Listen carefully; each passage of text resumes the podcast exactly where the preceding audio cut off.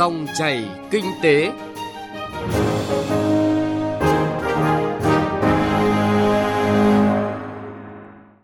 Thưa quý vị, thưa các bạn, trong chương trình Dòng chảy kinh tế hôm nay, chúng tôi chuyển đến quý vị và các bạn những nội dung chính sau.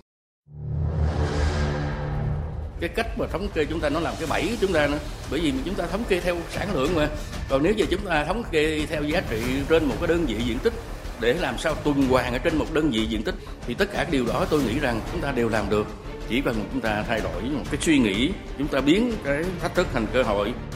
Kinh tế tuần hoàn và triển vọng áp dụng ở Việt Nam. Đây là nội dung của chuyên mục Sản xuất và tiêu dùng bền vững hôm nay. Đảm bảo vận hành an toàn, thông suốt hệ thống truyền tải điện quốc gia mùa mưa bão trong bối cảnh dịch bệnh COVID-19 vẫn đang diễn biến phức tạp.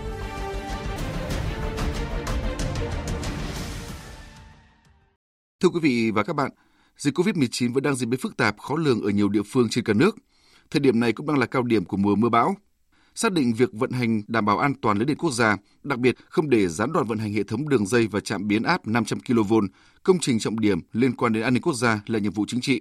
Tổng công ty truyền tải điện quốc gia đã tập trung triển khai nhiều giải pháp đồng bộ gắn với công tác đầu tư công nghệ chuyển đổi số nhằm thực hiện tốt mục tiêu kép. Về nội dung này, phóng viên Nguyên Long phỏng vấn ông Lưu Việt Tiến, Phó Tổng Giám đốc Tổng công ty truyền tải điện quốc gia EVN NPT. Mời quý vị và các bạn cùng nghe. Thưa ông, mùa mưa bão đã diễn ra trong bối cảnh dịch COVID-19 vẫn diễn biến hết sức phức tạp. À, vậy thì à, xin ông cho biết các cái giải pháp của tổng ty nhằm đảm bảo an toàn phòng chống dịch gắn với lại cái việc vận hành thông suốt hệ thống truyền tải điện quốc gia. để đảm bảo an toàn trong công tác phòng chống thiên tai đặc biệt là trong cái điều kiện dịch bệnh Covid-19 đang à, diễn biến rất phức tạp thì NPT cũng đã triển khai nhiều các cái giải pháp và đã yêu cầu các đơn vị nhất là phải thực hiện nghiêm các cái chỉ đạo của Thủ tướng Chính phủ, của địa phương và của Tập đoàn Điện lực Việt Nam trong cái công tác phòng chống dịch Covid-19. Thứ hai là phải theo dõi thường xuyên các cái bản tin cảnh báo, dự báo thiên tai, thời tiết và diễn biến dịch Covid qua các cái phương tiện thông tin đại chúng qua các cái bản tin của Ban chỉ đạo Trung ương về phòng chống thiên tai cũng như của Bộ Y tế để thông báo kịp thời, hướng dẫn cho các cái tập thể, cá nhân liên quan chủ động phòng tránh và ứng phó đảm bảo an toàn. Thứ ba là lập danh sách các nguồn lực phải huy động để ứng phó với thiên tai trong trường hợp dịch bệnh diễn biến phức tạp, đặc biệt là lực lượng xung kích phòng chống thiên tai,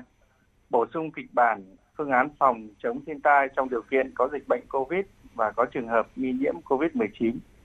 Thứ tư là giả soát hiệu chỉnh phương án ứng phó thiên tai phù hợp với tình hình dịch bệnh, đặc biệt là tại các đơn vị đang thực hiện yêu cầu cách ly tập trung. Thứ năm là chuẩn bị dụng cụ, trang thiết bị, thuốc men, rồi đồ bảo hộ y tế đảm bảo an toàn dịch bệnh trong trường hợp phải chung chỉ đạo hoặc là đi kiểm tra hiện trường và các lực lượng được huy động tham gia công tác ứng phó khắc phục hậu quả thiên tai và tiếp tục giả soát hoàn thiện ký kết quy chế thỏa thuận biên bản phối hợp giữa tổng công ty rồi giữa các đơn vị trên địa bàn với địa phương và khu vực để kịp thời hỗ trợ ứng phó khắc phục hậu quả thiên tai mà vẫn đảm bảo được an toàn trong công tác phòng chống dịch bệnh.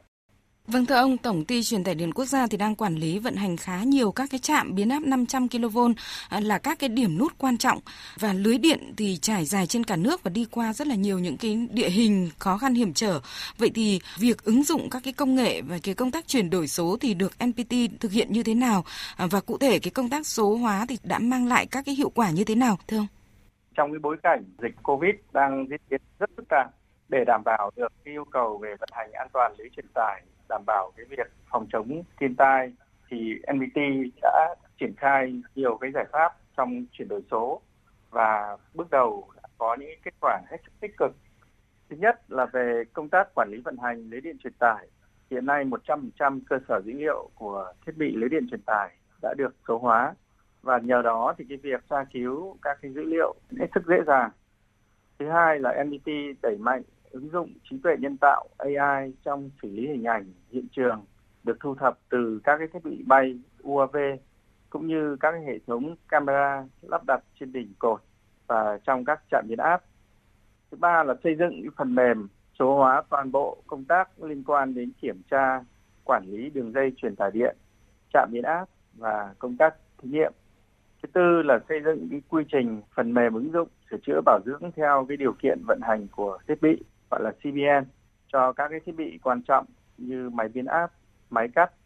Thứ năm là xây dựng cái phần mềm thư viện điện tử số hóa toàn bộ tài liệu kỹ thuật của lưới truyền tải để các cán bộ công nhân viên có thể chia sẻ dùng chung trong tổng công ty. Thứ sáu là ứng dụng hệ thống quản lý lưới truyền tải trên nền tảng hệ thống thông tin địa lý GIS. Thứ bảy là ứng dụng công nghệ giám sát khả năng tải của đường dây theo cái điều kiện thời tiết. Với các cái giải pháp chuyển đổi số vừa nêu thì dự kiến sang năm 2022 toàn bộ các cái công tác liên quan đến kiểm tra quản lý đường dây truyền tải điện, trạm biến áp và công tác thí nghiệm sẽ được chuyển đổi số. Vâng, cụ thể đối với công tác số hóa thì sẽ mang lại hiệu quả như thế nào trong cái công tác phòng chống thiên tai dịch bệnh và gắn với lại vận hành an toàn hệ thống truyền tải điện quốc gia? Đối với cái công tác phòng chống thiên tai, tìm kiếm cứu nạn thì do cái lợi ích từ cái việc áp dụng các cái công nghệ mới chuyển đổi số trong cái quản lý vận hành thì sẽ giúp MBT thay đổi những cái cách thức liên quan đến phòng chống thiên tai. Trước hết là việc kiểm tra các vị trí cột, vị trí đường dây trong điều kiện thời tiết xảy ra bão, gió thì có thể thực hiện thông qua các cái camera lắp trên đỉnh cột có thể quan sát được các cái vị trí sung yếu. Thứ hai là đối với các khu vực có thể xảy ra sạt lở đất hoặc là lũ lụt thì có thể sử dụng thiết bị bay không người lái UAV để tiếp cận hiện trường và quan sát nắm cái tình hình. Thứ ba là cái công tác báo cáo tình hình thiên tai thì sẽ được thực hiện thông qua các công cụ trực tuyến rất là dễ dàng và kịp thời. Vâng, xin trân trọng cảm ơn ông về cuộc trao đổi. Sản xuất và tiêu dùng bền vững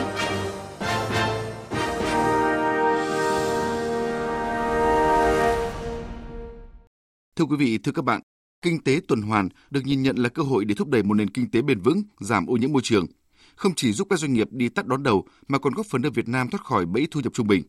Đặc biệt, kinh tế tuần hoàn cũng được coi là giải pháp hữu hiệu để giúp cho doanh nghiệp và nền kinh tế của nước ta ứng phó tốt hơn đối với những ảnh hưởng tiêu cực của dịch COVID-19 hiện nay. Trong chuyên mục sản xuất tiêu dùng bền vững hôm nay, chúng tôi chuyển đến quý vị và các bạn nội dung Kinh tế tuần hoàn, triển vọng áp dụng ở Việt Nam. Nửa đầu năm nay, tổng lượng điện phát lên trạm 110 kV của công ty Hòa Phát Dung Quất đạt 815 triệu kW, bằng sản lượng điện phát cả năm ngoái. Điều này đồng nghĩa với việc Hòa Phát Dung Quất đã tự chủ 70% điện sản xuất. Quy đổi theo giá hiện hành, khu liên hợp đã tiết kiệm được hơn 1.300 tỷ đồng trong 6 tháng. Đây là một trong những kết quả của mô hình sản xuất tuần hoàn khép kín, thu hồi triệt để nhiệt năng dư thừa từ sản xuất thép, vận hành máy phát điện cung cấp ngay cho nội bộ khu công nghiệp đang được áp dụng ở khu liên hợp sản xuất gang thép Hòa Phát Dung Quất.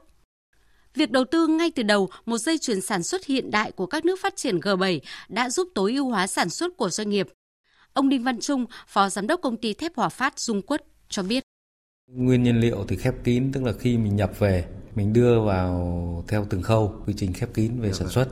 Thứ hai là tái sử dụng về nước, về khí khép kín. Ví dụ như là khí thì với công đoạn này sinh ra nhiệt có thể tận dụng để nung đốt, để phát điện thì mình cũng khép kín để mình tuần hoàn để tận dụng cái năng lượng của nó. Và vấn đề nước cũng vậy. Ví dụ nước làm mát thiết bị thì mình cũng gần như là thu hồi tuần hoàn.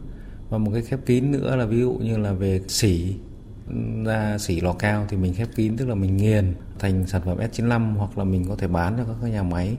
dùng làm nguyên liệu cho xi măng thì như vậy cũng được hiểu là cái quy trình của mình từ sản phẩm đến khí cho đến các cái phụ phẩm gần như là nó là một cái chu trình khép kín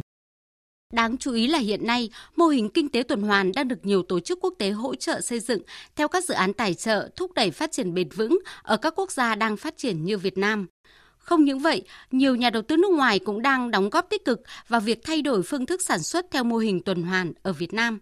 Bởi là nhà đầu tư quốc tế, họ thấu hiểu và tuân thủ yêu cầu của đối tác mua hàng trên thế giới về sản xuất sản phẩm bền vững, tuần hoàn và tiết kiệm tài nguyên. Bà Bùi Kim Thùy, đại diện cấp cao tại Việt Nam của Hội đồng Kinh doanh Hoa Kỳ ASEAN, chia sẻ thông tin. Rất nhiều công ty thành viên của Hội đồng Kinh doanh Hoa Kỳ ASEAN là thành viên sáng lập và là thành viên tích cực của Liên minh tái chế bao bì Việt Nam và cố gắng nỗ lực để giảm thiểu mỗi năm khoảng 5.000 đến 7.000 tấn nhựa thông qua cái việc là sử dụng các cái bao bì mà tái chế và đặc biệt là có một công ty thành viên của Hội đồng Kinh doanh Hoa Kỳ ASEAN là đã tạo ra một con đường ở Hải Phòng mà hoàn toàn sử dụng vật liệu tái chế mà được các kỹ sư đánh giá là chất lượng không hề thua kém chất lượng của những con đường mà sử dụng các công nghệ truyền thống mà chúng ta đang làm hiện nay. Có thể nói kinh tế tuần hoàn là sự kết nối giữa các hoạt động kinh tế một cách hợp lý khoa học, trong đó mỗi hoạt động kinh tế này tạo thành tiền đề cho hoạt động kinh tế khác và thành một vòng tuần hoàn kinh tế. Kinh tế tuần hoàn mang đến hiệu quả sản xuất cao nhất trên một đơn vị đầu vào. Do đó, kinh tế tuần hoàn được nhìn nhận là cơ hội để thúc đẩy một nền kinh tế bền vững, giảm ô nhiễm môi trường, không chỉ giúp các doanh nghiệp đi tắt đón đầu mà còn góp phần đưa Việt Nam thoát khỏi bẫy thu nhập trung bình. Kinh tế tuần hoàn cũng được coi là giải pháp hữu hiệu để giúp doanh nghiệp và nền kinh tế nước ta ứng phó tốt hơn với những ảnh hưởng tiêu cực của dịch COVID-19 hiện nay. Ông Nguyễn Anh Dương, trưởng ban nghiên cứu tổng hợp, Viện Nghiên cứu Quản lý Kinh tế Trung ương nhìn nhận. Hiểu một cách đơn giản nhất thì mô hình kinh tế tuần hoàn nó đơn giản là trong quá trình sản xuất của chúng ta thì chúng ta tái chế và sử dụng hiệu quả nhất các đầu vào để không có phần nào bị dư thừa, không phần nào bị bỏ đi và những hiệu quả nhất. Và ngay cả trong bối cảnh Covid thì cái mô hình này càng chứng tỏ sự phù hợp bởi vì rõ ràng là khi mà chúng ta sản xuất và nhập khẩu từ bên ngoài trong điều kiện trước đây thì bây giờ cái hoạt động sản xuất nó có những thời điểm bị gián đoạn thì cái nguồn ờ, nguyên liệu từ bên ngoài chúng ta bị ảnh hưởng vậy thì rõ ràng là chúng ta phải tìm những cách đi mới là sản xuất và sau đó dùng các cái công nghệ để tự tái chế, sử dụng các nguyên liệu tiết kiệm hơn thì chúng ta mới thích ứng được với điều kiện mới và góc độ chúng tôi thì chúng tôi nhìn góc độ đại dịch là một cái sức ép tích cực để chúng ta chuyển sang những hướng đi mới ấy thay vì là chỉ cứ tập trung mãi vào cách đi cũ là nhập khẩu của đầu vào và sau đó gia công một cách đơn giản rồi rồi xuất khẩu đi, thì rõ ràng đấy là cách làm nó sẽ khó có thể phù hợp trong điều kiện mới. Để đẩy nhanh phát triển kinh tế tuần hoàn ở Việt Nam, đẩy mạnh áp dụng mô hình sản xuất tuần hoàn ở doanh nghiệp thì nâng cao nhận thức xã hội là rất quan trọng. Trong đó, lãnh đạo bộ ngành và địa phương cũng như doanh nghiệp cần nhận thức được sự cần thiết của việc chuyển đổi nền kinh tế truyền thống sang nền kinh tế tuần hoàn. Ông Lê Minh Hoan, Bộ trưởng Bộ Nông nghiệp và Phát triển Nông thôn cho rằng Kể cả khi không có Covid là lâu lâu chúng ta thấy rằng nông sản chúng ta cũng bị giải cứu rồi mà. Thì cũng tại vì sản lượng nó dư thừa mà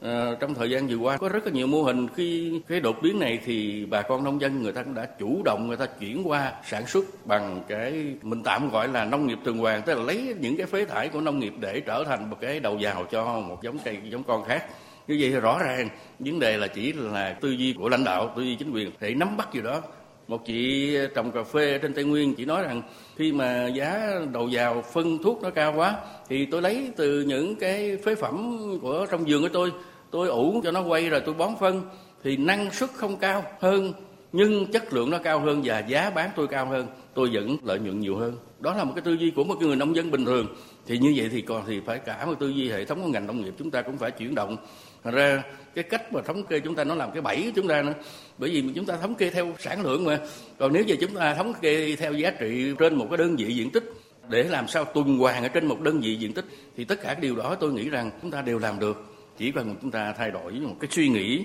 chúng ta biến cái thách thức thành cơ hội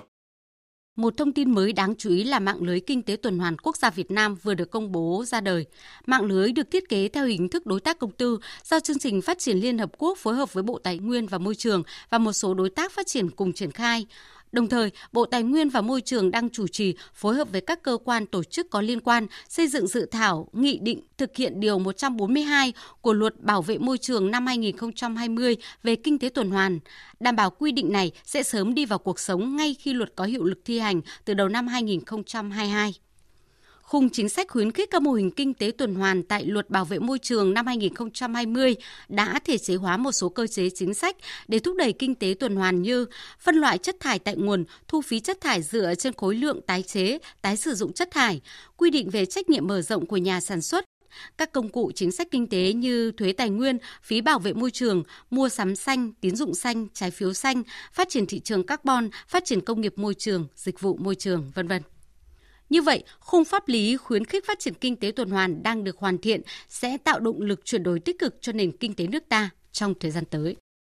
Nội dung về kinh tế tuần hoàn đã kết thúc chương trình dòng chảy kinh tế hôm nay. Chương trình do biên tập viên Trung Hiếu biên soạn và thực hiện. Xin chào và hẹn gặp lại quý vị và các bạn trong các chương trình sau.